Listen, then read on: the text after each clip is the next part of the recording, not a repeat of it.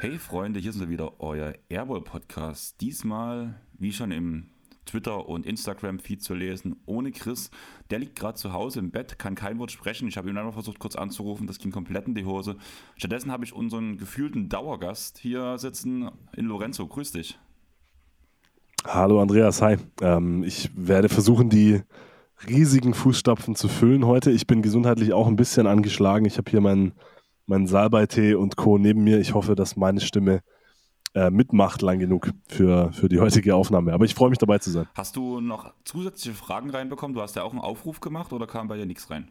Bloß mal so Interesse halber. Äh, bei mir kamen auch, kamen auch zwei, drei Fragen rein, aber ähm, Shoutout an Hannes. Wir haben ja, glaube ich, ähm, auch von, von eurer Seite aus äh, haben wir, glaube ich, genug. Lasst erstmal, erstmal das abhandeln und wenn wir dann am Ende noch Lust haben. Das war bei mir aber auch, das war einmal MVP, einmal Titelfavoriten ähm, und das dritte weiß ich jetzt schon gar nicht mehr. Also, ja, lass, lass uns erstmal die, die Airball-Hörer-Fragen abhandeln. Da werden wir ja auch zum Beispiel über den MVP voraus. Genau, du hast ja schon gesagt, es gab einen mit ziemlich viel angestauten Fragen, sage ich es mal so. Schaut an Hannes dabei raus. Eigentlich hätten wir ein reines QA mit Hannes machen können, damit könnte man einen Drei-Stunden-Pod füllen, würde ich sagen. Genau. Und ich würde einfach sagen, wir fangen dann auch direkt an. Wir haben ja schon eine Vorbereitung gerade, also für die Hörer, falls es irgendwann danach sein soll, dass ich auf einmal einen Monolog führe. Das bedeutet, dass mein Rechner irgendwie ein Problem hat und der schon dreimal abstürzen wollte mittlerweile. Jetzt hoffe ich mal, dass die Aufnahme durchgeht. Ähm, deswegen fangen wir direkt an. Hannes, seine erste Frage, die kam via Twitter rein. Wie seid ihr, Frage vor allem an Lorenzo, zu euren Lieblingsteams gekommen? Äh, ja, mein Lieblingsteam sind bekanntlich die Atlanta Hawks und ähm, das hatte ganz klassisch mit Dennis Schröder zu tun hauptsächlich. Also die, die Zeit, in der ich mich begonnen habe, für die NBA zu interessieren, äh, war so 2014 ungefähr. Ähm, und da war eben Dennis gerade in, in, seiner, in seiner guten Phase bei den Hawks, beziehungsweise wurde ja zu den Hawks gedraftet, hat dann, dann langsam angefangen, sich durchzusetzen. Äh, und das war so mein erster, mein erster größerer Berührungspunkt mit der NBA, kam dann eben über ihn, wahrscheinlich über irgendwelche Bravo-Sportartikel oder so. Ich, so genau weiß ich das jetzt gar nicht mehr. Und ähm, so ist das Interesse für die NBA erstmals ähm, ja, entfacht worden und das ist eben so geblieben. Dennis bis heute einer meiner Lieblingsspieler und die Hawks eben bis heute mein, mein Lieblingsteam ja, wer es bei mir noch nicht weiß, ich habe es ja oft genug erzählt, ähm, ein Kumpel von mir, mit dem wir damals auch die Beer Cup Folge aufgenommen haben, hat mich damals über NBA 2K so ein bisschen an die ganze NBA-Sache rangebracht. Dodo, einer unserer Hörer, sein größerer Bruder, hat halt wiederum ihn zur NBA gebracht. Ich habe dann irgendwann mein eigenes NBA 2K zugelegt, wurde bei My Carrier zu den Clippers gedraftet, und habe danach halt mich angefangen, ein bisschen mit dem Team dann halt auseinanderzusetzen, was da so für Spieler drin sind und so weiter. Habe dann mit Leuten wie Marcus Camby und Baron Davis gespielt. Das war so ein bisschen diese nicht so coole Zeit, also diese nicht so coole Zeit bei den Clippers. Das haben wir dann Highlights angeguckt, vor allem der junge Eric Gordon, der noch Sprungfedern in den Füßen hatte gefühlt, hat dabei extrem viel Spaß gemacht.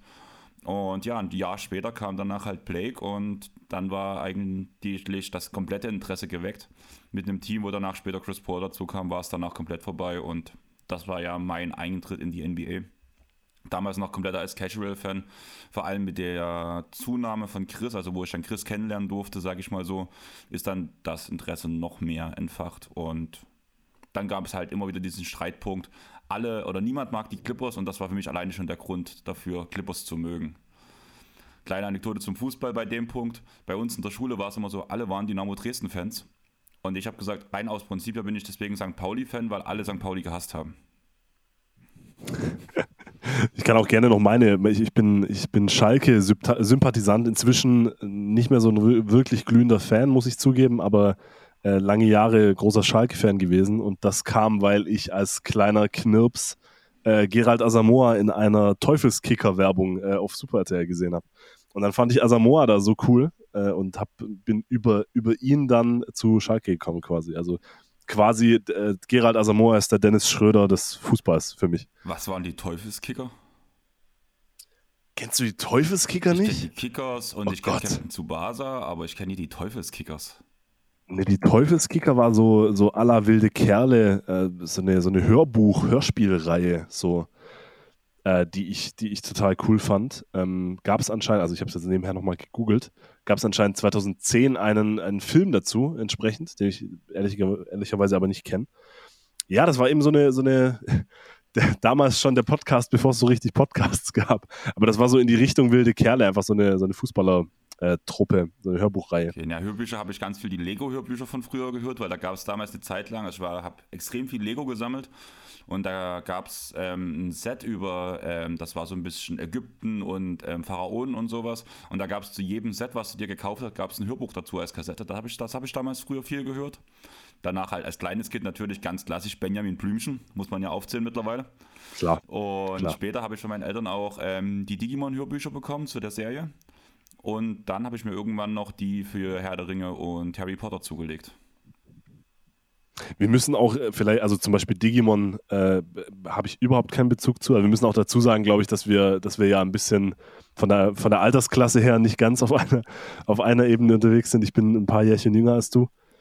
Ähm, bei mir aber auch tatsächlich Benjamin Blümchen und ich war riesen Was ist was Fan. Ich habe alle Was ist was, äh, sowohl Bücher als auch, äh, als auch Hörspiele ähm, mir, mir reingezogen. Ich, das, das war immer, immer voll mein Ding. Und äh, drei Fragezeichen, so ein bisschen, auch ein Klassiker. Drei Fragezeichen habe ich bloß ab und zu ähm, nebenbei mitgenommen, muss ich sagen. Aber auch eher jetzt so in der, in der jüngsten Vergangenheit, wo halt, wenn mal so NBA-Sommerpause ist, alle Podcaster gefühlt Pause machen.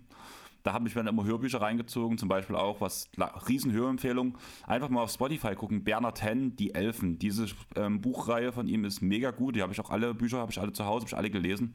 Und gerade in der Sommerpause habe ich mal wieder mal das Hörbuch dazu reingezogen, als einfach mega schön ist. Aber ich würde sagen, da, also das ist doch der Content, für den die Leute hier eingeschaltet haben. Das, das ist der Basketball-Talk. Wollen wir zurück zum Basketball? La, lass es uns tun, Wollen wir ja. zu einem deiner Lieblingsspieler gehen? Oder zu deinem Äh, Lieblingsspieler? ja. Was denkt ihr, wird sich Dennis Schröder so präsentieren, damit ja 84 Millionen für vier Jahre nochmals drin sind? Also ich habe dahinter stehen auf keinen Fall. Äh, ich habe auch Nein. Also meine Antwort ist einfach Nein, Punkt. Ähm, jetzt vielleicht mal mit Blick auf die kommende Saison. Er hat jetzt eine gute Eurobasket gespielt. Ich freue mich sehr für ihn, dass er, dass er jetzt bei den Lakers wieder untergekommen ist, ähm, wo er ja auch schon das, das Umfeld und das Team ein Stück weit kennt, wo er weiß, wie es ist, neben LeBron und AD zu spielen. Aber ich, ich kann es mir einfach nicht vorstellen, dass er nochmal noch mal auf dem Level abliefern kann, vor allem mit einem Blick auf das Roster nächstes Jahr. Also die Lakers haben mit, mit ihm, mit Westbrook, mit Beverly, Kendrick Nunn und ich würde da Lonnie Walker noch mit reinschmeißen. Das sind einfach schon mal fünf Leute, die auf jeden Fall Minuten sehen sollten, von denen aber keiner so richtig auf, der, auf die drei rutschen kann. Und auch Austin Reeves ist jetzt nicht, ist jetzt keiner, den man, den man für viele Minuten auf die drei schieben wollen wird. Und ich sehe nicht so ganz wieder, ja, wieder der, der Weg für Dennis für sehr viele Minuten da sein soll. Sollte Westbrook noch getradet werden, ist das dann vielleicht nochmal ein bisschen eine andere Geschichte. Aber Schröder ist halt jemand, der jetzt, er ist jetzt 29 geworden kürzlich, also seine Prime dürfte sich auch langsam dem Ende zuneigen. Und er ist ein Spieler, der natürlich viel über die Athletik kommt in gewisser Weise, mit seinem Antritt, mit seiner Schnelligkeit. Wackeliger Wurf. Ich glaube, er ist einfach nicht der Spielertyp, der in die, in die hohen 30er hinein noch ein äh, effektiver NBA-Spieler sein kann. Zumindest nicht auf dem Level, dass es einen 80 plus Millionen Vertrag nochmal geben kann. Also leider, leider kann ich es mir nicht Du vorstellen. hast gerade ganz viele Punkte, äh, gute Punkte gebracht. Also zum einen, dass es halt viele Spieler jetzt diesmal im Kader gibt, die eine ähnliche Rolle wie Schröder erfüllen können mit dem Drive zum Korb, Cut setzen etc. etc. Wenn man jetzt auf den Kader vom ähm, 2020, 2021 guckt, wo ja Schröder diesen Vertrag angeblich anbekommen, äh, angeboten bekommen hat, da standen auf den Guard-Positionen ein Quinn Cook, der halt noch so ein bisschen Playmaking bringen könnte ja unter Vertrag. Ein Alex Caruso war in seinen, sag ich mal, in seinen Anfängen, sage ich mal, so seiner Rolle. Dann halt Dennis Schröder, Ben McLemore, Wesley Matthews, Taylor Horton Tucker und KCP. Damit hast du halt viele Guard-Spots besetzt, die aber ein komplett anderes Skillset mitbringen als Dennis Schröder, während der Großteil sich von den jetzigen Guards halt schon ähneln, so von dem, was halt gebracht wird. Ja, genau. Also mal abgesehen von Patrick Beverly, muss man sagen. Also Patrick Beverly ist halt auch für mich der Spieler, der am besten in den Kader reinpasst, so von den Guards. Bei den restlichen Spielern denke ich mir derzeit halt gerade wirklich so mh, schwierig, einfach aus dem Grund, dass sie, die werden sich um die Minuten streiten und solange Schröder da ist, also ich bin kein Westbrook-Fan, aber solange Westbrook da ist, wird Schröder der dritte Point Guard sein, muss man ganz ehrlich sagen. Maximal. Also wer weiß, wie Kendrick Nunn zurückkommt, ähm, nach, nachdem er jetzt die gesamte Saison letztes Jahr verpasst hat, oder? Hat er überhaupt ein Spiel gemacht? Ich meine nicht. Kendrick Nunn war komplett raus, ja. Ja, ähm, Lonnie Walker ist jetzt dazugekommen. Ich meine, das war mit der Mid-Level-Exception, was man, wo man vielleicht sich streiten kann, ob das wirklich gerechtfertigt ist für einen Spieler seines Kalibers, aber auch der wird einen Anspruch auf Minuten haben und wird auch wahrscheinlich ähm, spielen. Ja, äh, und dann gibt es natürlich noch Fan-Favorite Austin Reeves. Äh, Shoutout an Julius kurz an der Stelle, ist, glaube ich, der größte Austin Reeves-Fan äh, around. Also, wenn es gut läuft, dritter Point Card, wenn es schlecht läuft, vielleicht sogar vierter oder fünfter ähm, in, innerhalb dieser, dieser Guard-Rotation. Also, naja, mal. Genau, ich habe danach auf nächstes Jahr nochmal so ein bisschen geguckt. Die Lakers haben für nächstes, äh, für nächstes Jahr schon 91,8 Millionen verplant. Alleine gehen 87,5 Millionen dabei an AD und LeBron also man hat eigentlich noch Platz für einen Max-Spieler, muss man sagen. Und ich glaube auch, die Lakers werden nächste Offseason einen Max-Spieler jagen. Die Frage ist, gibt es so wirklich einen? Ich habe mal die größten Namen rausgeschrieben. Mit Middleton und Harden hat man zwei Spieler, die eine Player-Option haben. Ähm, Kyrie Irving ist auf dem Markt, Kevin Love, Andrew Wiggins, Russell, Horford. Das sind so schon die größten Namen, zumindest die jetzt aktuell noch das meiste Geld auch verdienen. Und da sage ich mir halt, da ist kein einziger Spieler davon ein wirklich richtiger Star, der auch einen Max-Vertrag verdienen würde. Aber ich könnte mir gut vorstellen, dass man halt zwei Spieler von diesem Kaliber halt sich in, die, in das restliche Cap Space reinholt. Und damit fehlt danach einfach das Geld von ähm, Dennis Schröder. Middleton würde bei den Lakers richtig gut reinpassen. Aber würdest du Middleton einen Max-Deal geben? Na, das vielleicht nicht, aber ich, ich kann mir auch ehrlich gesagt, also ist jetzt natürlich die Frage, wie er von der Verletzung zurückkommt, aber ich glaube, wenn er auf dem, auf dem Level zurückkommt, glaube ich auch nicht, dass die Bugs ihn ziehen lassen würden. Also da, ja, da müsste er schon aktiv sagen, dass er, dass er wirklich weg möchte. Ja, und sonst, äh, ja, Kyrie, why not? Ich denke auch, Kyrie, Kyrie wird es werden und damit ist der Spot sowieso vergeben. Ja. Muss man ja ganz ehrlich sagen. Ich habe mir nochmal als kleinen Punkt, um das Thema abzuschließen, nochmal die Spieler rausgesucht, die sich zwischen 20 und 22 Millionen bewegen. Und du kannst mir ja bei einem Spieler sagen, wo du sagst, der ist besser, als, oder da ist Dennis Schröder besser. Jetzt nicht unbedingt mhm. in Bezug auf, auf, Kai, äh, auf die Lakers, sondern allgemein. Jared Allen hat verdient glatt 20 Millionen. Wer ist wichtiger? Definitiv Allen. Spencer Dinwiddie mit 20,1. Dinwiddie. Jeremy Grant mit 20,9. Na, kommt vielleicht sogar ein bisschen auf den Teamkontext an, aber in den meisten Szenarien wahrscheinlich auch Grant. Michael Bridges 21 Millionen glatt, also der Vertrag, den ungefähr Schröder bekommen würde. Klar, Bridges. Buddy Hield mit 21,1. Wahrscheinlich auch Hield. Fred Van Fleet 21,2. Van Fleet. Terry Rozier 21,4. Ah, ja, wahrscheinlich auch Rosier. Und der letzte Name danach mit 22 glatt, Nikola Vucevic.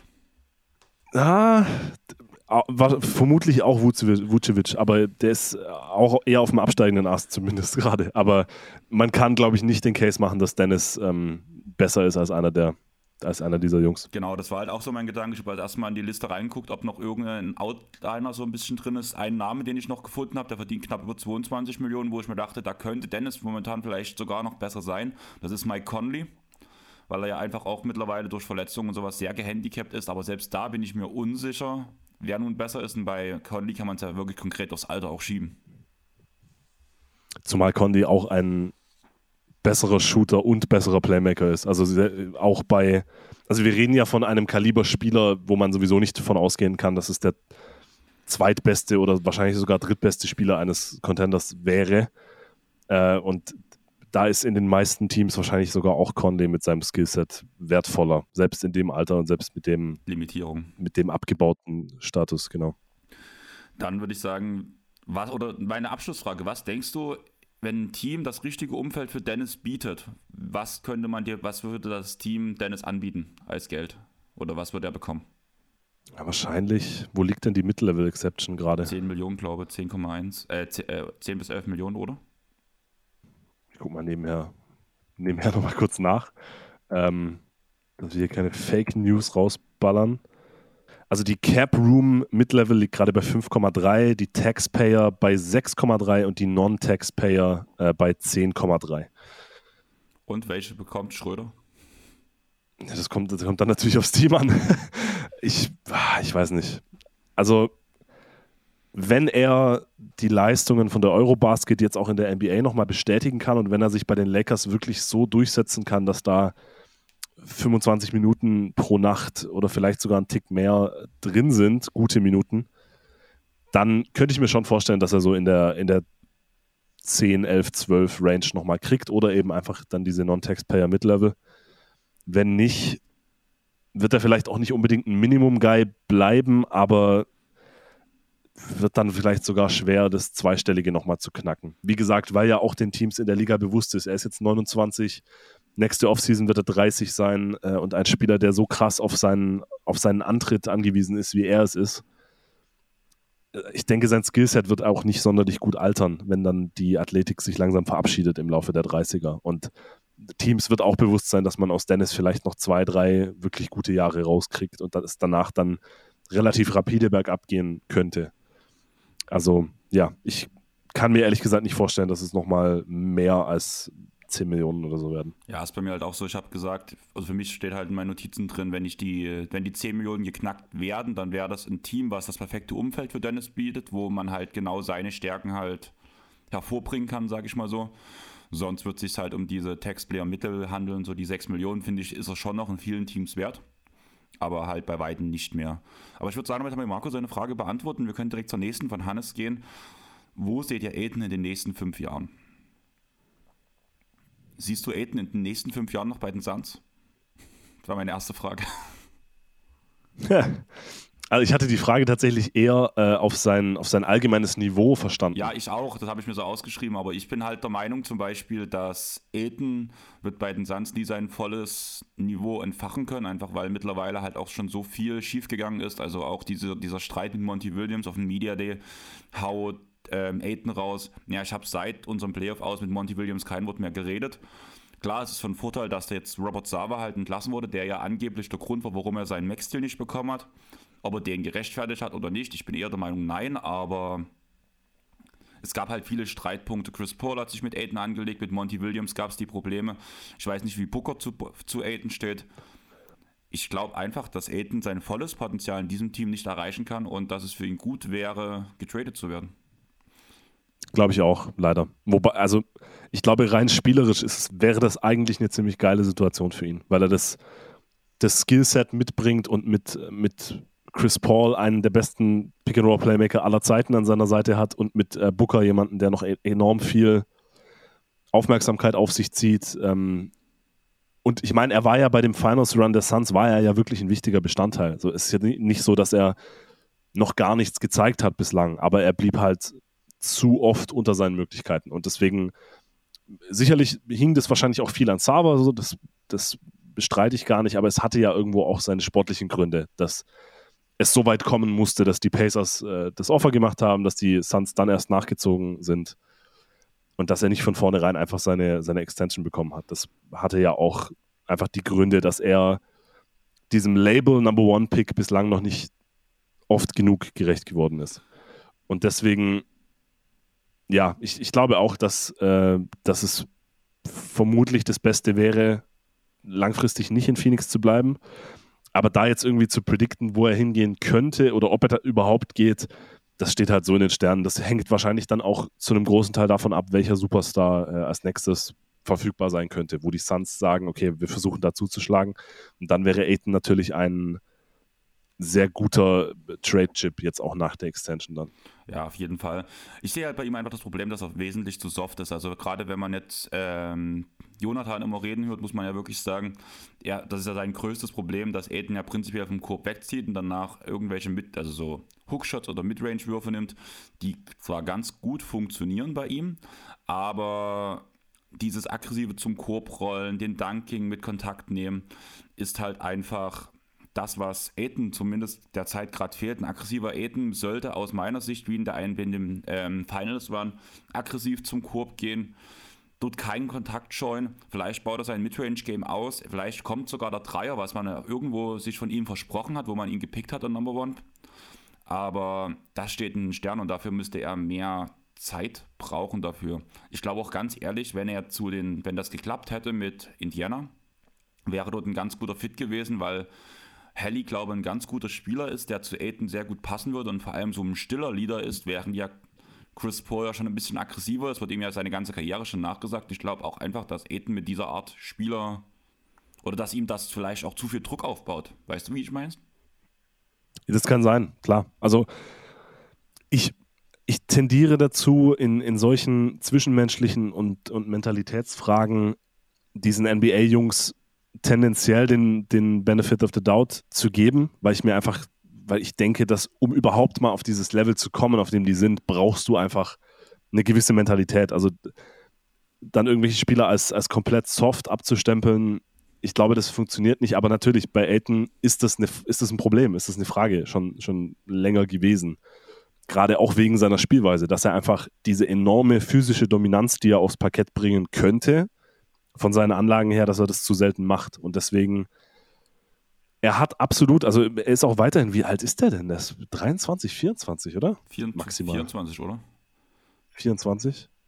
Die Andre Ayton, äh, ja, 24 geworden im Juli. Ich finde das gerade ganz gut, dass du alles googelst, weil ich will einfach an meinem Rechner gerade nichts anfassen, nichts ja. ja. gut so. Ähm, naja, er ist, er ist schon noch in dem Alter, wo wo ein, ein Sprung kommen kann. Aber so wie jetzt seine, ja, seine, seine Kurve bislang verlaufen ist, sehe ich ihn nicht als Abo-All-Star, geschweige denn All-NBA ähm, im Laufe seiner Karriere. Und das war ja die Hoffnung, die man logischerweise mit einem ersten Pick vor Luca, vor Trey Young, vor solchen Jungs, ähm, die man in ihn gesetzt hat. Und ich, ich sehe Stand jetzt nicht, wie er, wie er dahin kommen soll.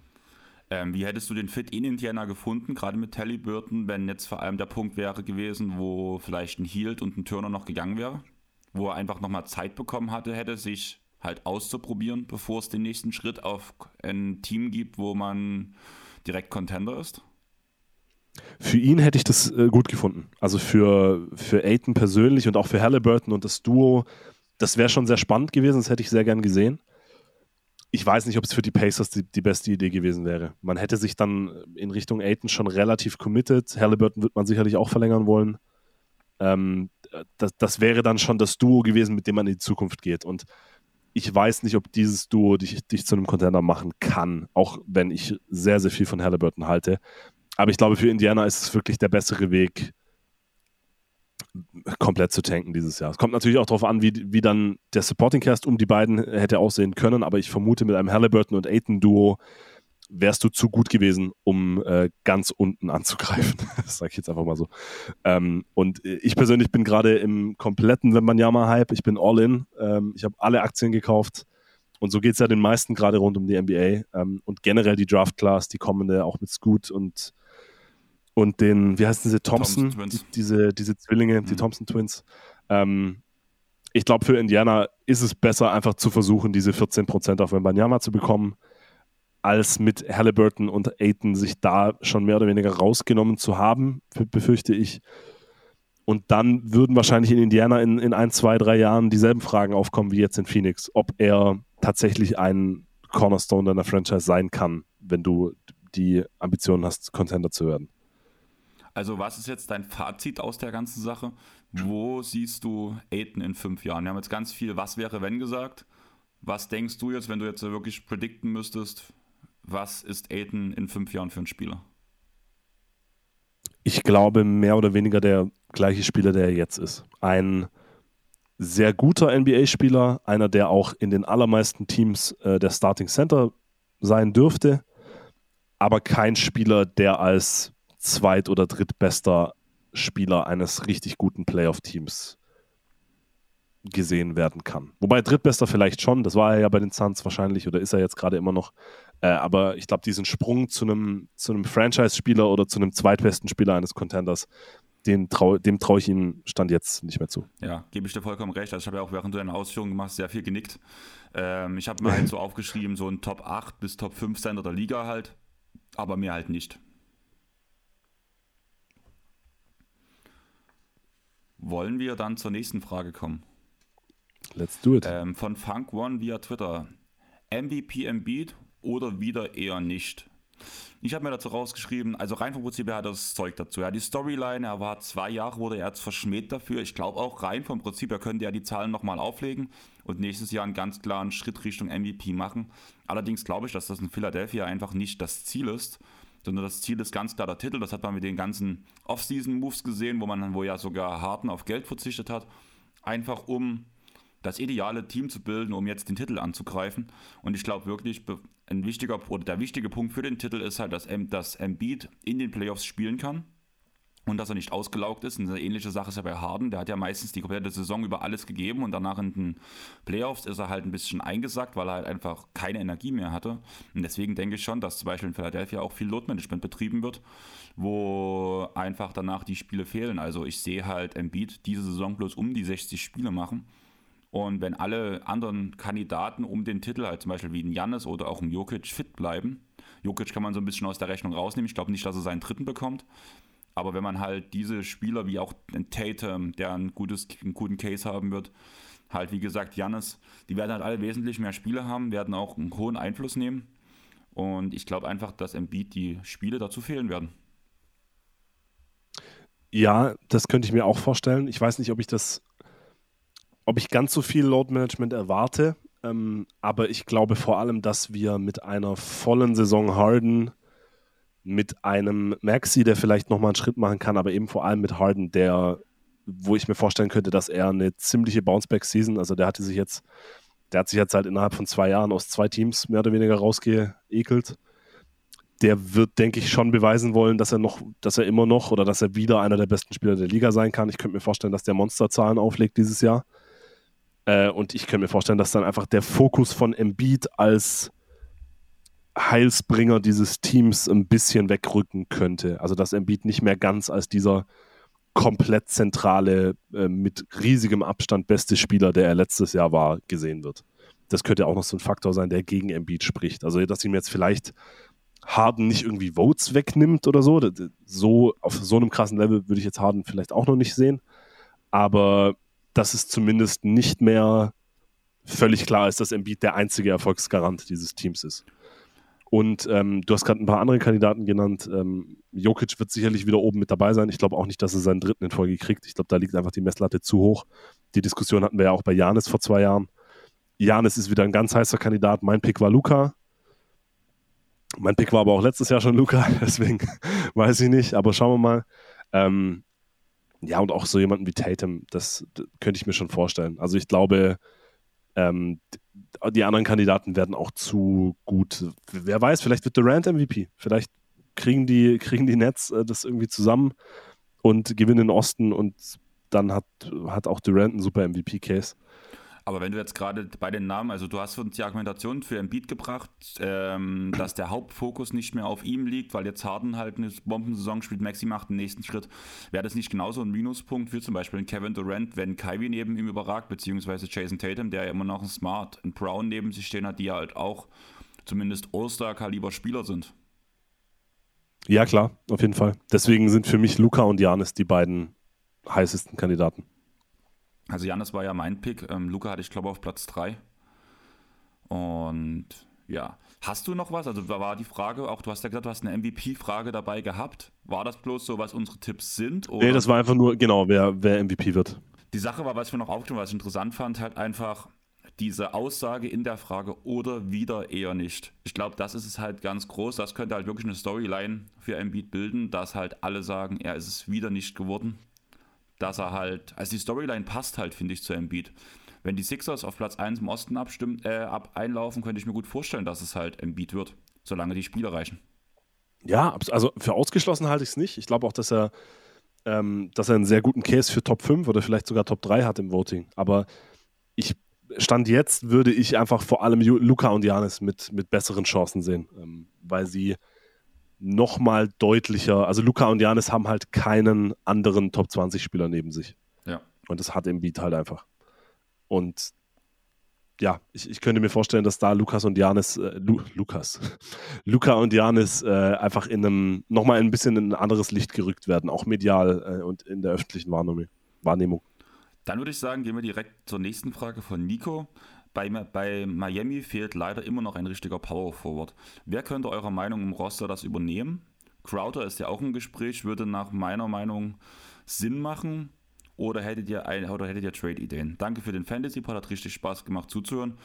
Ähm, danke fürs Reinhören, weil das war echt so ein Ding, wo ich mir unsicher war, wie sowas ankommt. Aber allgemein gab es ein sehr positives Feedback. Ich fand es interessant.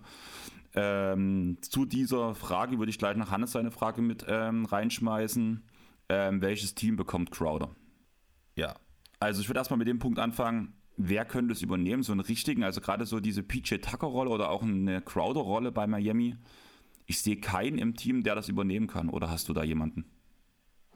Ich habe äh, hab gestern mit Jonathan die Heat-Preview aufgenommen, ähm, die dann auch gestern direkt gedroppt ist. Also gerne, gerne da nochmal reinhören an alle Supporter oder die, die es noch werden wollen bei jeden Tag NBA. Äh, da haben wir natürlich auch über das Thema gesprochen. Wir haben, also wir sind dann am Ende bei Caleb Martin gelandet, äh, der einen neuen Vertrag bekommen hat und der einfach in diesem 1 bis 4 oder zum Teil 1 bis 5 alles durchswitchen Scheme der Heat ist es ja auch gar nicht so wichtig, wer denn nominell der Power Forward ist und wer, wer, wer den gegnerischen Power Forward verteidigt. Tucker war über weite Strecken letztes Jahr der Point of Attack Defender bei den Heat äh, und ich könnte mir vorstellen, dass man versuchen wird, einfach diese Rolle so gut wie möglich zu ersetzen und da drängt sich halt Caleb Martin auf. Ansonsten äh, Haywood Highsmith und Darius Days sind so zwei No-Name-Kandidaten, die, die mir da einfallen würden, weil bei den Heat muss man einfach damit rechnen, dass sie irgendjemanden wieder dem Hut, aus dem Hut zaubern, von dem man vor dieser Saison noch nie gehört hat. Das wären für mich so die beiden Kandidaten, die da reinrutschen könnten. Nikola Jovic haben sie gepickt mit dem 27. Pick äh, dieses Jahr. Das ist einer, der, der als Power Forward gelistet ist. Ich weiß nicht, wie viel Impact der schon haben kann in seinem ersten Jahr bei, bei so einem Team wie den Heat. Und sogar Max Drews hat letzte Saison, äh, ich glaube, irgendwie 37 Prozent seiner Minuten oder so äh, auf der 4 gespielt, nominell. Also, das wird dann vielleicht etwas sein, das man versucht im, im Kollektiv zu lösen oder eben über einen Trade. Da kommen wir, kommen wir gleich noch zu. Äh, aber ich würde mal jetzt sowohl für die Starting Lineup als auch für die eventuellen Closing Lineups würde ich äh, mein Geld auf Caleb Martin setzen, wenn ich müsste. Das Ding ist halt auch einfach, dass man durch die Vertragsverlängerung, ähnlich wie, also wie du schon angesprochen hast mit Caleb Martin, man hat ja gar nicht so viele Spieler, die man Stand jetzt verdienen kann. Alleine deswegen glaube ich, dass ein Deal für einen Power Forward mindestens bis Januar dauert, eher sogar an dem Punkt, dass sie so lange warten, bis die Trading Deadline kommt, um sich danach halt noch ein bisschen zu verstärken, weil so richtig, also gerade dieser Deal um Crowder, ich habe mal reingeguckt, also ich habe keinen Deal gefunden, was ein Zwei-Team-Deal zwischen Suns und Heat wäre, wo sich das wirklich für beide Teams lohnen würde. Äh, ja, absolut. Also das, der realistischste Weg wäre wahrscheinlich halt Duncan Robinson. Ähm, wer weiß, vielleicht können sich die Suns da reinreden, dass er mit seinem Shooting weiterhelfen kann. Ich könnte es mir sogar vorstellen, dass er bei den Suns ganz ganz gut reinpassen würde. Das Problem wäre halt, dass Robinson dann auch nochmal 6, 7 Millionen mehr verdient als, äh, als Crowder ja, also müssten da von Suns Seite irgendwie noch jemand mit rein, wahrscheinlich dann Cameron Payne oder Tory Craig. Vermutlich Craig, also ich glaube nicht, dass man Campaign abgeben wird, weil er halt weiterhin der, der Backup-Point Guard ist in dem Team. Also so Crowder für Robinson und äh, Crowder und Craig für Robinson würde funktionieren. Die Frage ist dann halt, was Miami noch drauflegen muss, weil die Suns werden dann sicherlich argumentieren, hey, ihr bekommt zwei Rotation-Spieler von uns. Äh, wir nehmen euch den Vertrag, den ihr ja sowieso loswerden wird, wollt, nehmen wir euch ab. Da würde dann wahrscheinlich noch ein First-Round-Pick fließen müssen.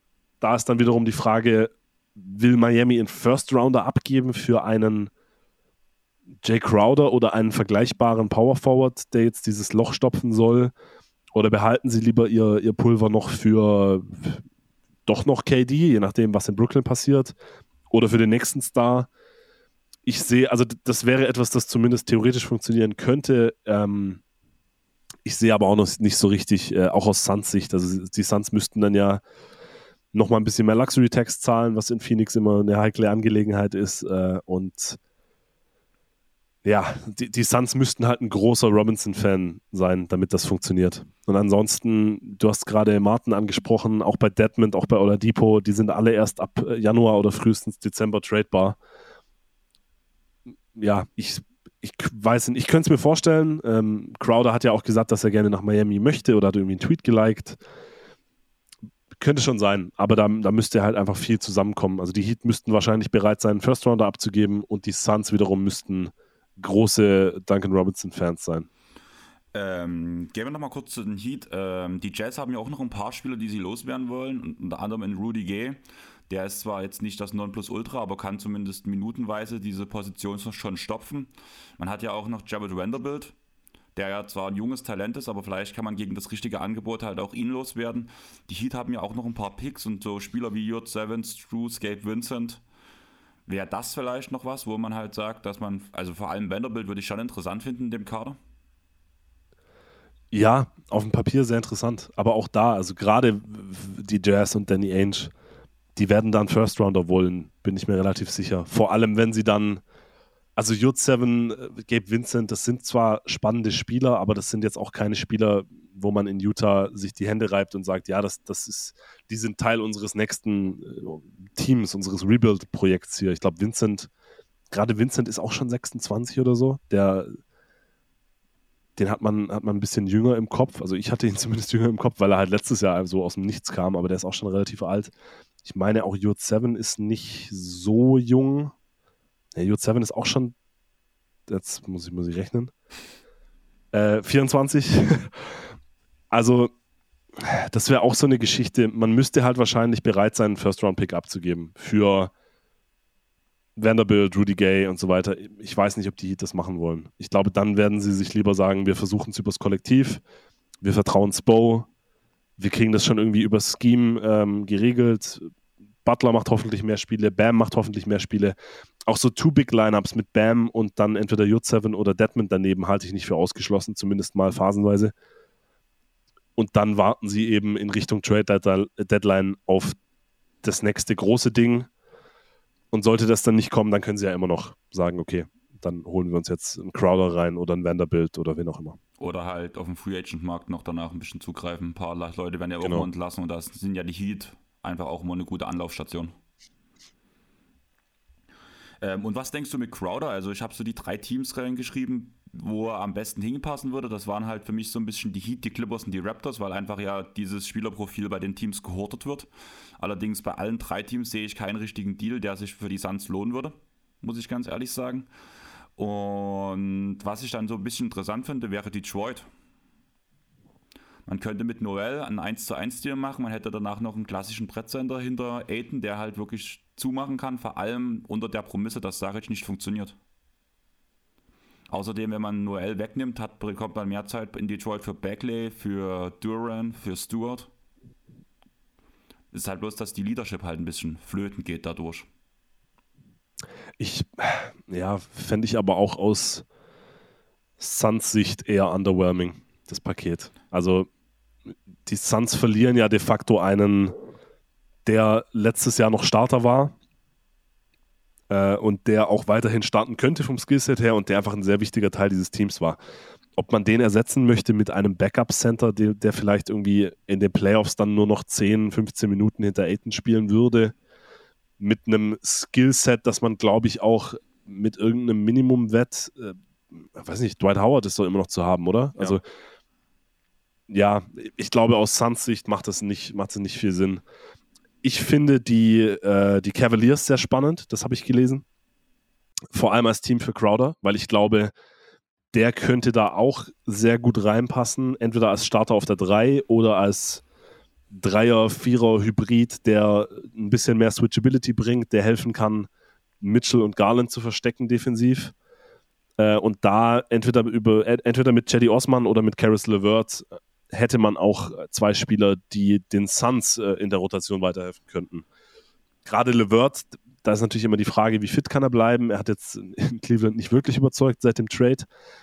Aber das ist auf dem Papier zumindest einer, der bei den Suns so ein bisschen Secondary Ballhandling übernehmen kann, ähm, quasi de facto dann vielleicht als, als Backup Point Guard dir ein bisschen Creation gibt. Cedi Osman, es geht so Richtung 3D das könnte spannend sein. Und die Grizzlies habe ich noch gefunden, ähm, wo dann eventuell Dylan Brooks der, der Gegenwert wäre.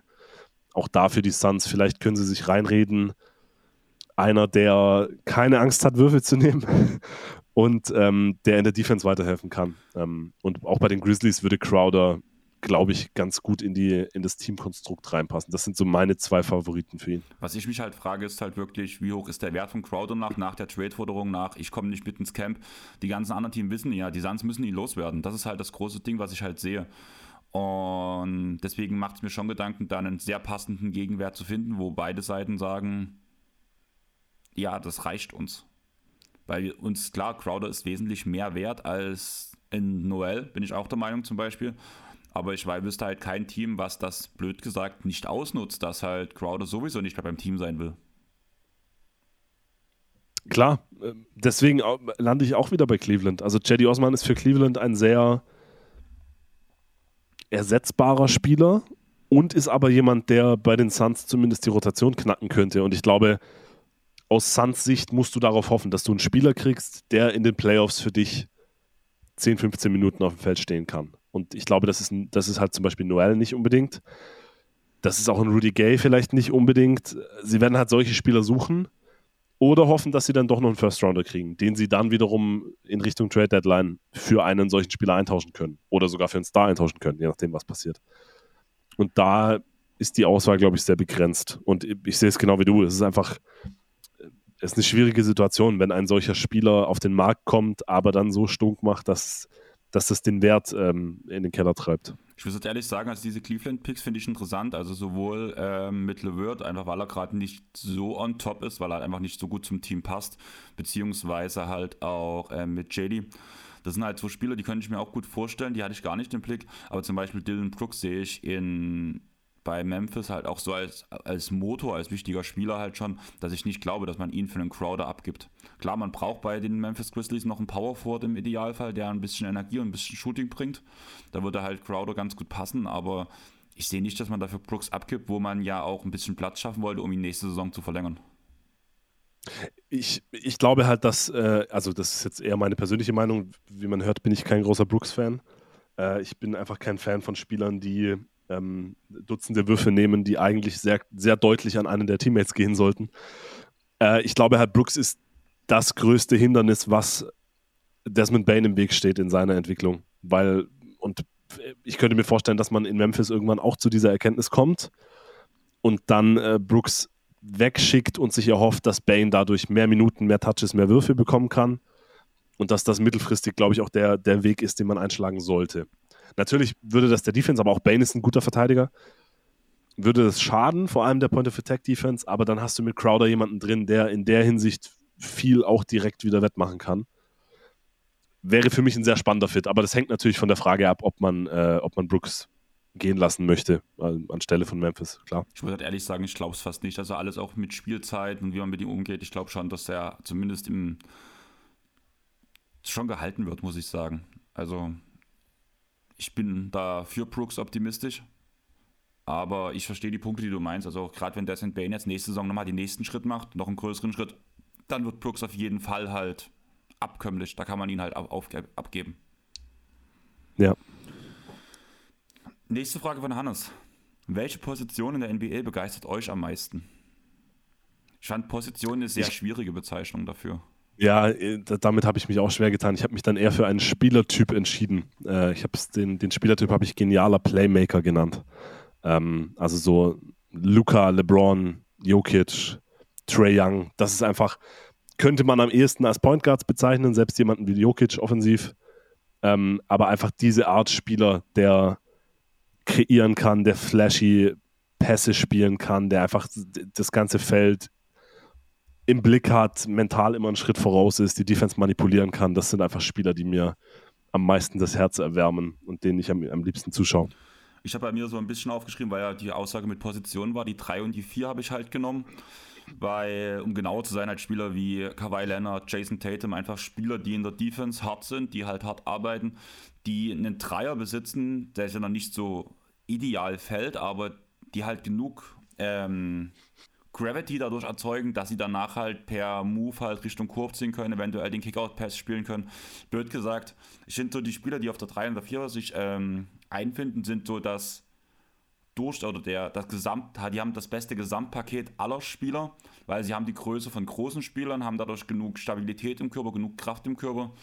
Solche mag ich halt, die halt alles vereinen, vielleicht nie in allen Positionen das Beste sind oder beziehungsweise ähm, zum Beispiel ein Kawhi ist nicht so schnell wie ein Steph Curry und, und er ist nicht so groß wie ein Joel Embiid.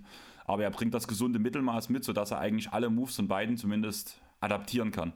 Und das finde ich halt immer cool, wenn du halt so ein komplett flexibler Spieler bist, der halt von allem was kann. Dann dürftest du ja auch im, im Wembanyama-Hype sein. Der kann einfach alles. Ja, ich habe mir das Spiel mit Scoot oder gegen Scoot angeguckt. Das war schon heftig. Das ist schon absurd. Ja.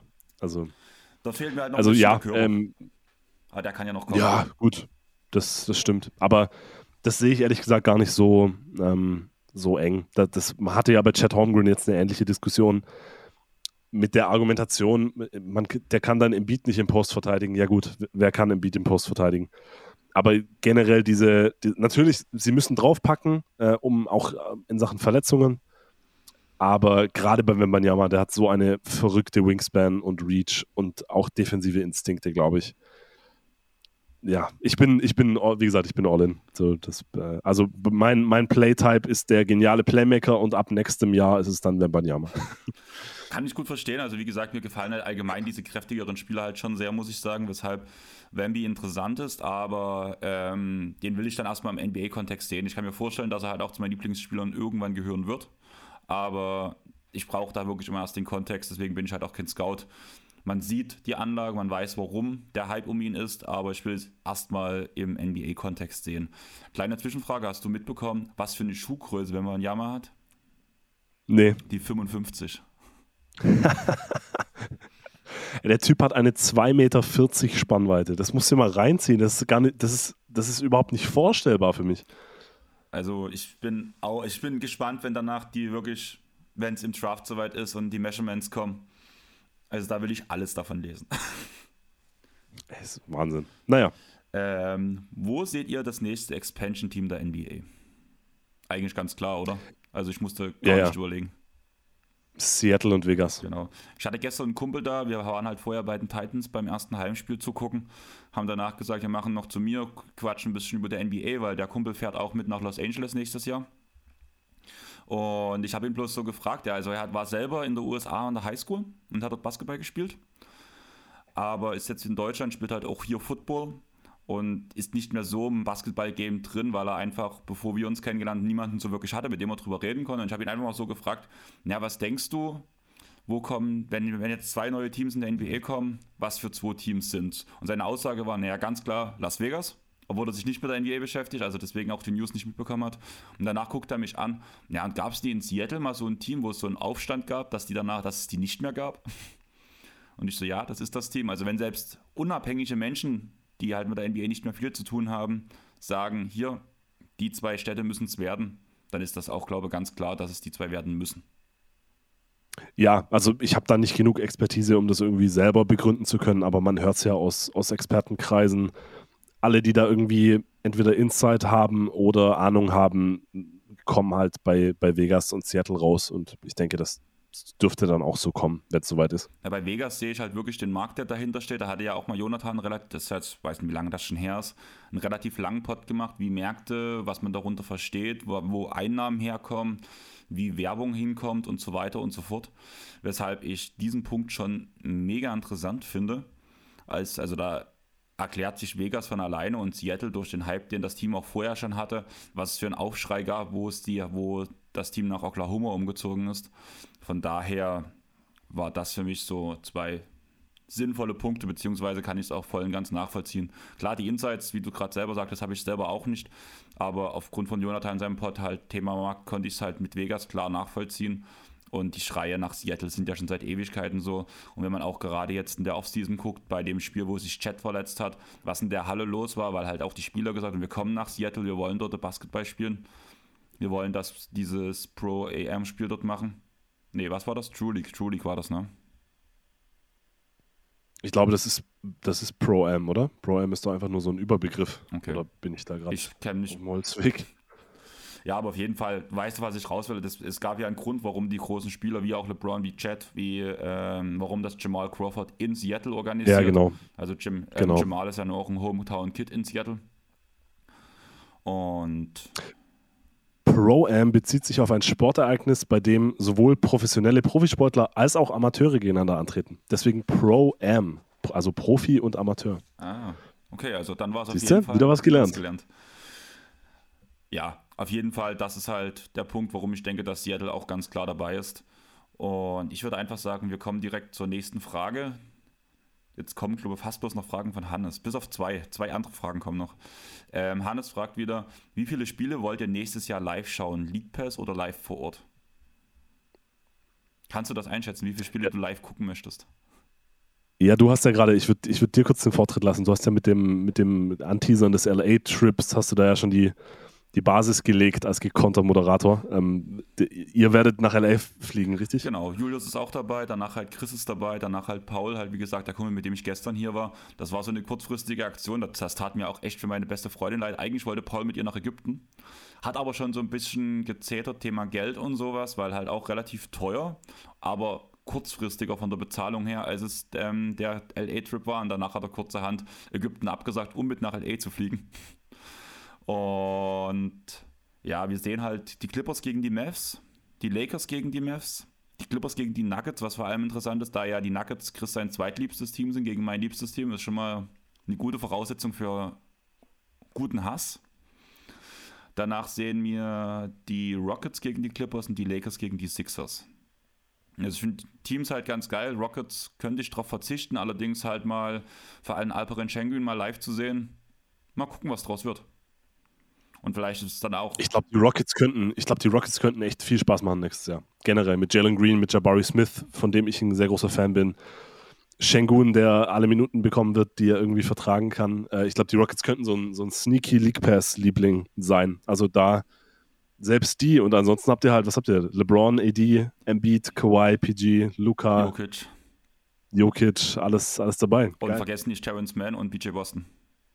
Absolut, Ja, also- klar. Ich hoffe ja immer noch, dass wir irgendwie die auf der Straße treffen. so völlig weird, aber gerade so, also wirklich so bei BJ könnte ich mir es vielleicht zum gewissen Teil vorstellen, dass man ihn halt blöd gesagt irgendwo mal sieht. Als wir, als wir in LA waren letztes Jahr, äh, auch Julius und ich, äh, haben aus unserer Reisegruppe welche haben Julius Randle getroffen, äh, als die Knicks in, in LA waren. Der war irgendwie in Beverly Hills frühstücken, 200 Dollar für ein Spiegelei oder so. Äh, und da haben die dann irgendwie getroffen und ein Foto gemacht und so. Krass. Also, ja, genau. Und wir sind extra, wir haben sogar extra gegoogelt, weil wir haben Janis gesehen zweimal, einmal gegen die Lakers und einmal gegen die Clippers. Äh, wir haben extra nach griechischen Restaurants in LA geguckt, ob man da irgendwie vorbeifahren könnte auf gut Glück. Äh, aber naja, hat sich dann leider nichts ergeben. sah schlecht aus sozusagen. Dann würde ich sagen, ähm, und mein League Pass schauen, sage ich mal so, wird sich darauf beziehen, dass ich in der Frühschicht halt nur für Clippers Spiele zeitiger aufstehe, wenn es wirklich das 4.30 Uhr Game ist, weil da kann ich zumindest die erste Halbzeit gucken und den Rest danach auf Arbeit via Radioübertragung hören.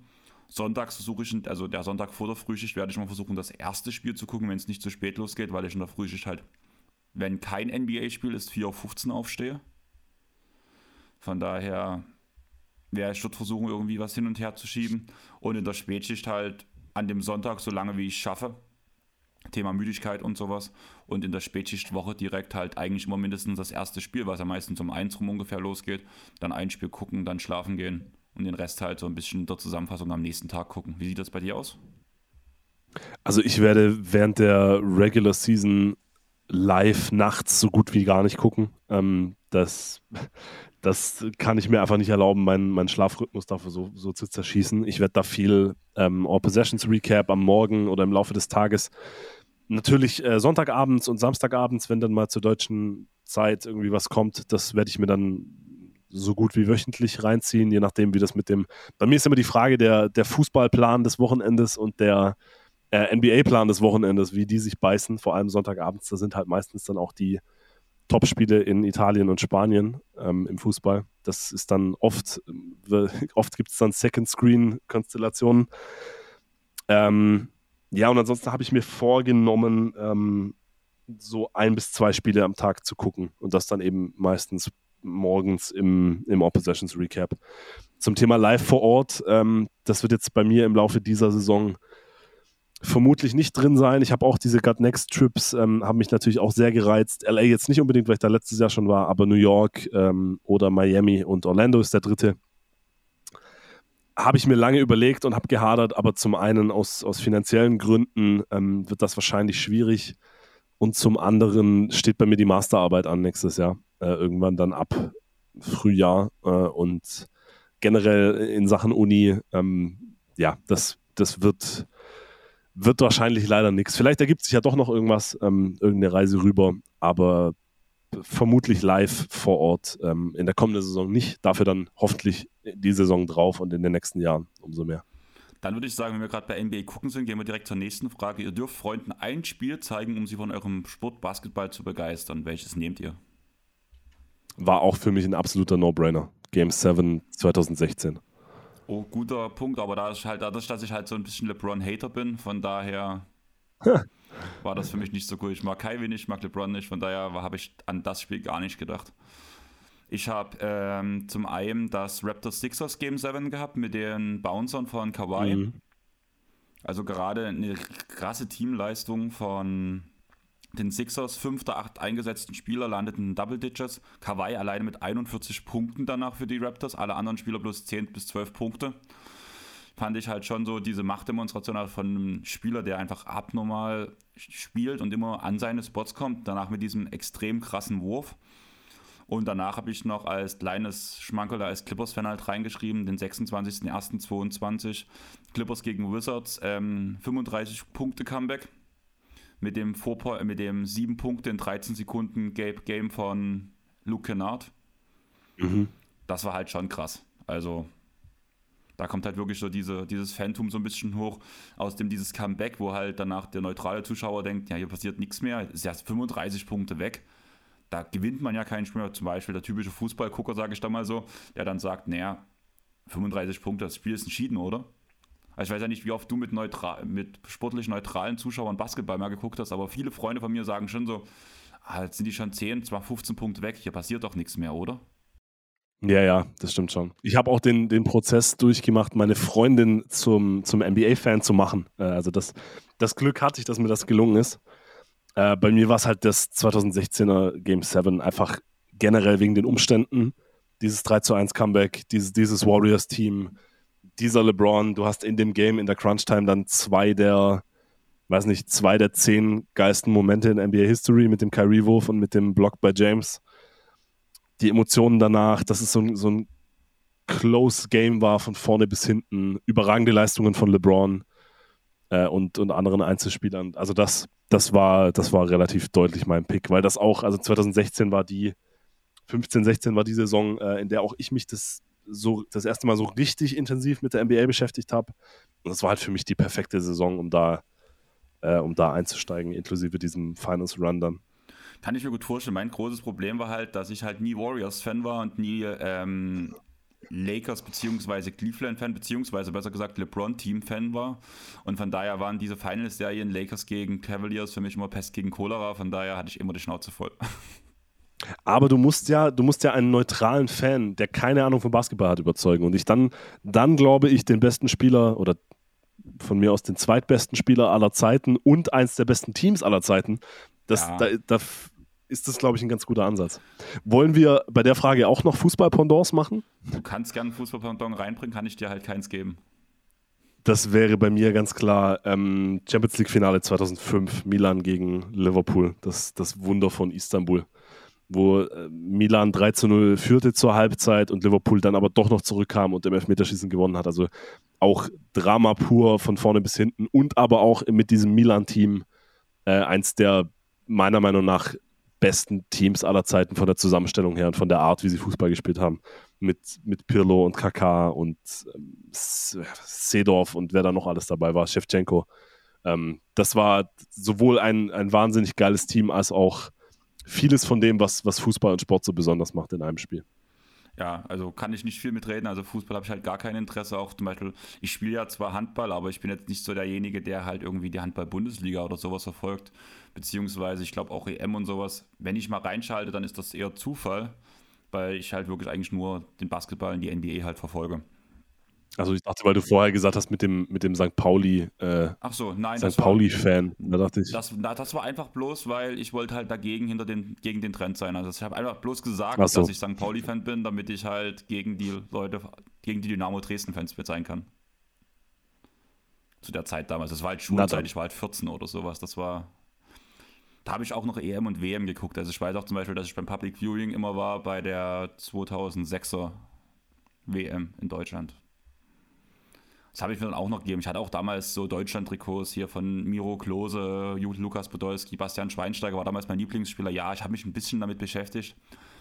Aber es war jetzt nicht so, dass ich da mich so reingesteigert habe, wie es, wie es zum Beispiel beim Thema NBA ist. Also ich habe halt auch kein Vereinstrikot zum Beispiel zu Hause. Ich hatte halt, ein, oder ich hatte, ich hatte kein Vereinstrikot zu Hause, habe jetzt immer noch keins, aber ich hatte Deutschland-Trikots zu Hause, die aber mittlerweile auch nicht mehr vorhanden sind. Alles klar.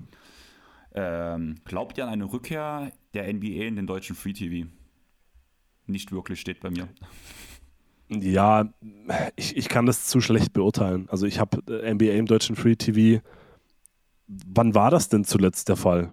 Zu Dirks Zeit, Hochzeiten wahrscheinlich irgendwann. DSF, oder? Also so diese Zeit, wo es DSF noch gab. Aber da hattest du ja auch bloß das Sportstudio, wo einmal pro Woche eine halbe Stunde zusammengeschnitten wurde.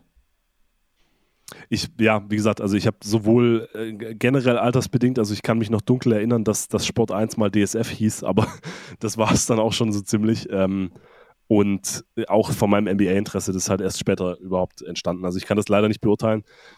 Wer, also wenn sich Franz Wagner wieder erwarten zu einem der besten Spieler der Liga entwickeln kann ähm, und wir wieder so einen Deutschen haben, der diesen Hype ziehen kann, vielleicht, wer weiß, äh, aber an sich würde ich auch mal eher zu Nein tendieren. Ich würde dir einfach mal die Stichpunkte vorstellen, äh, vorlesen, die ich hier stehen habe. Einziges Szenario wäre für mich ähm, sowas wie Franz als klar bester Spieler seines Teams, wird Oster halt weitere Auszeichnungen, steht in den Conference Finals und dann kauft sich der deutsche Sender die Rechte dafür, wenn es sowas gibt wie eine Express-Lizenz oder sowas, wie es bei der Euro Eurobasket ja auch war, wo man danach einen gewissen Standpunkt hatte. Okay, jetzt wird es interessant mhm. und dann überträgt man es. Aber unter anderen Voraussetzungen sehe ich es einfach nicht.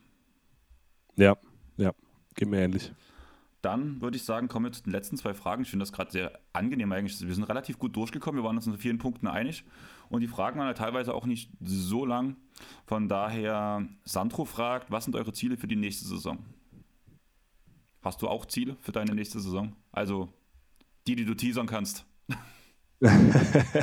äh, ja, da ist, ähm, da, da ist ein, ein großes Projekt kommt, dass ich jetzt, ich wollte das schon immer mal sagen, dass ich jetzt noch nicht verraten darf. Ähm, da, das, da sind viele Ziele mit verbunden. Das, das werden die Hörer dann, dann relativ bald, ähm, wird sich das herausstellen. Außerdem ähm, ist mein großes Ziel, dass ich, im, dass ich für The Zone ein NBA-Spiel kommentieren kann. Vielleicht hat es der eine oder andere mitbekommen. Ich war bei The Zone äh, bei einem Kommentatoren-Casting, habe ich mitgemacht und äh, bin da sehr weit gekommen unter die letzten fünf äh, und das primär für meine Fußballbewerbung. Ich hatte mich doppelt beworben, ähm, aber auch in Sachen NBA gibt es da jetzt die ersten, die ersten Drähte und Kontakte. Das liegt leider zu, über weite Strecken nicht in meiner Hand, ob das jetzt diese Saison schon funktioniert oder hoffentlich dann nächste Saison oder äh, generell irgendwann. Da bin ich sehr optimistisch. Ob es jetzt in der, in der kommenden Saison schon irgendwie klappen kann, muss ich auch ein bisschen, ein bisschen auf Glück hoffen. Äh, aber das, das wäre ein, ein Traum, der in Erfüllung gehen würde. Und ein anderes großes Ziel und einen großen Traum habe ich mir schon erfüllt vor der Saisonstart, indem ich beim Got Next Magazine äh, in der, in der Preview-Ausgabe dabei sein durfte und die Previews für die Hawks, Pelicans und Knicks geschrieben habe. Ähm, und als langjähriger Five-Leser und ja, von Hause aus sowieso Sportjournalist war das, war das schon lange ein Traum von mir, für die Five mal schreiben zu können, was ja dann leider nicht mehr funktionieren konnte, aber jetzt beim Nachfolger dabei zu sein, ähm, das, das war schon sehr cool und da freue ich mich sehr darauf, das dann in den nächsten Tagen in Händen zu halten. Irgendwann nächste Woche oder übernächste Woche wird es dann kommen. Also ich glaube relativ kurz vor Saisonstart. Ähm, ich, wer Lust hat, ich meine, es gibt noch ein paar Exemplare im Vorverkauf.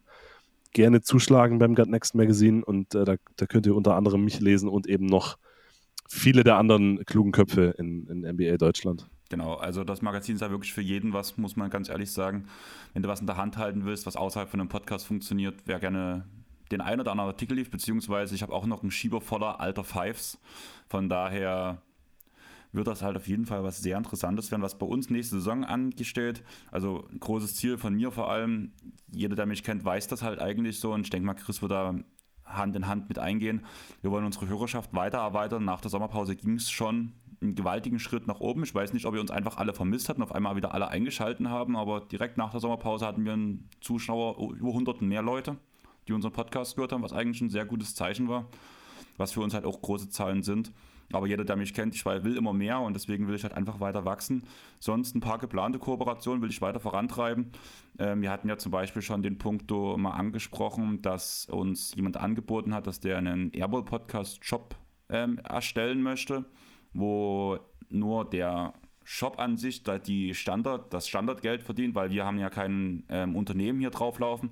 Sprich, wir dürfen, wir dürfen einfach auch kein Plus schreiben mit allen Aktionen, die wir machen. Das bedeutet halt für uns, wir werden halt blöd gesagt die T-Shirts und sowas zum Einkaufspreis anbieten können, aber dazu müssen wir halt erstmal mit dem Shopbetreiber, mit dem Sporthaus, mit dem wir zusammenarbeiten wollen, den nochmal in den Arsch treten, weil er letztens auf unsere E-Mail nicht geantwortet hat, obwohl er auf uns damals auch zugekommen ist und halt 20.000 Vorschläge gemacht hat. Allerdings produziert er halt auch die Trikots für Dynamo Dresden und sowas. Vielleicht lag es daran, dass er einfach gerade noch so ein bisschen im Stress für die ganze Saisonvorbe oder für die Saisonvorbereitung der Profiteams war.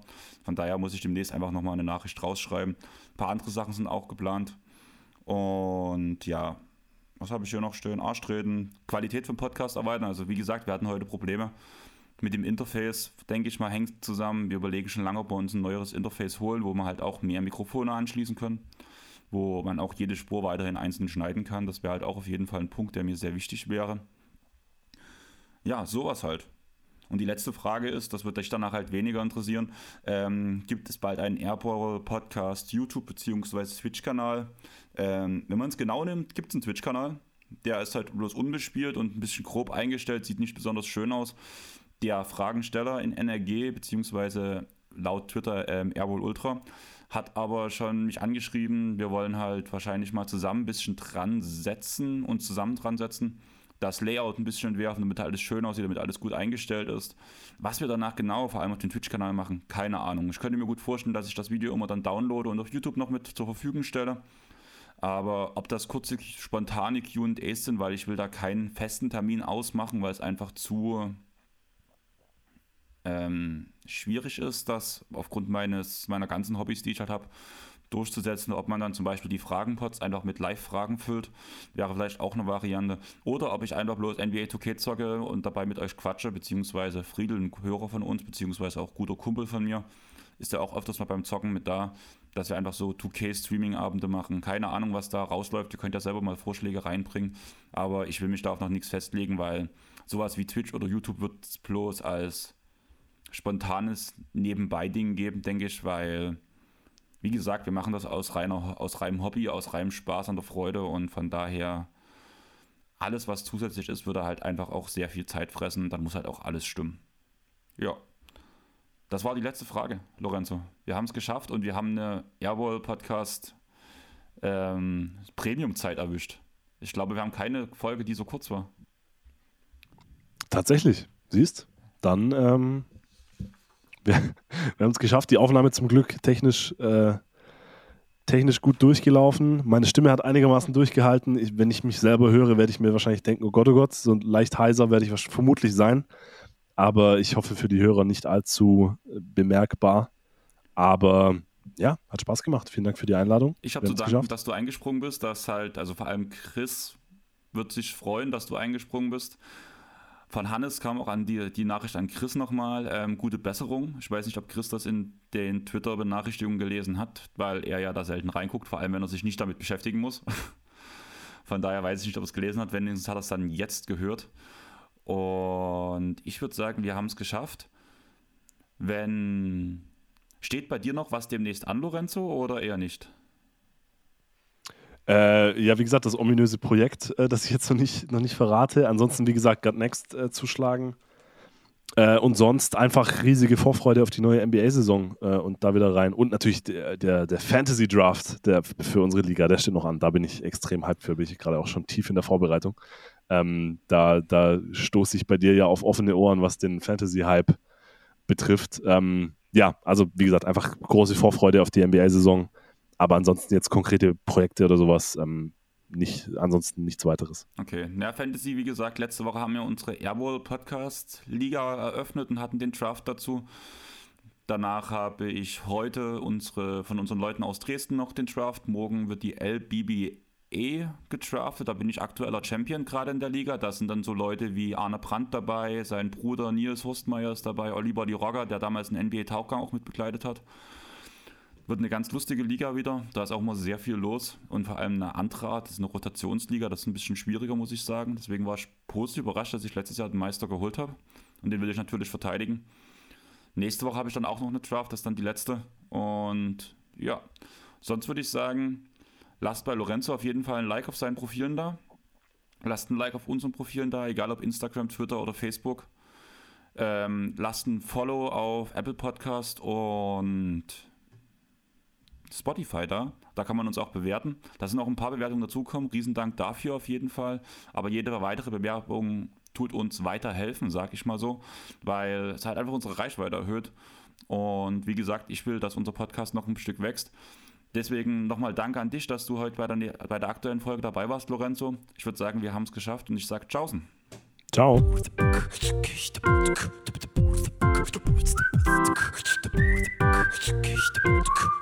Thank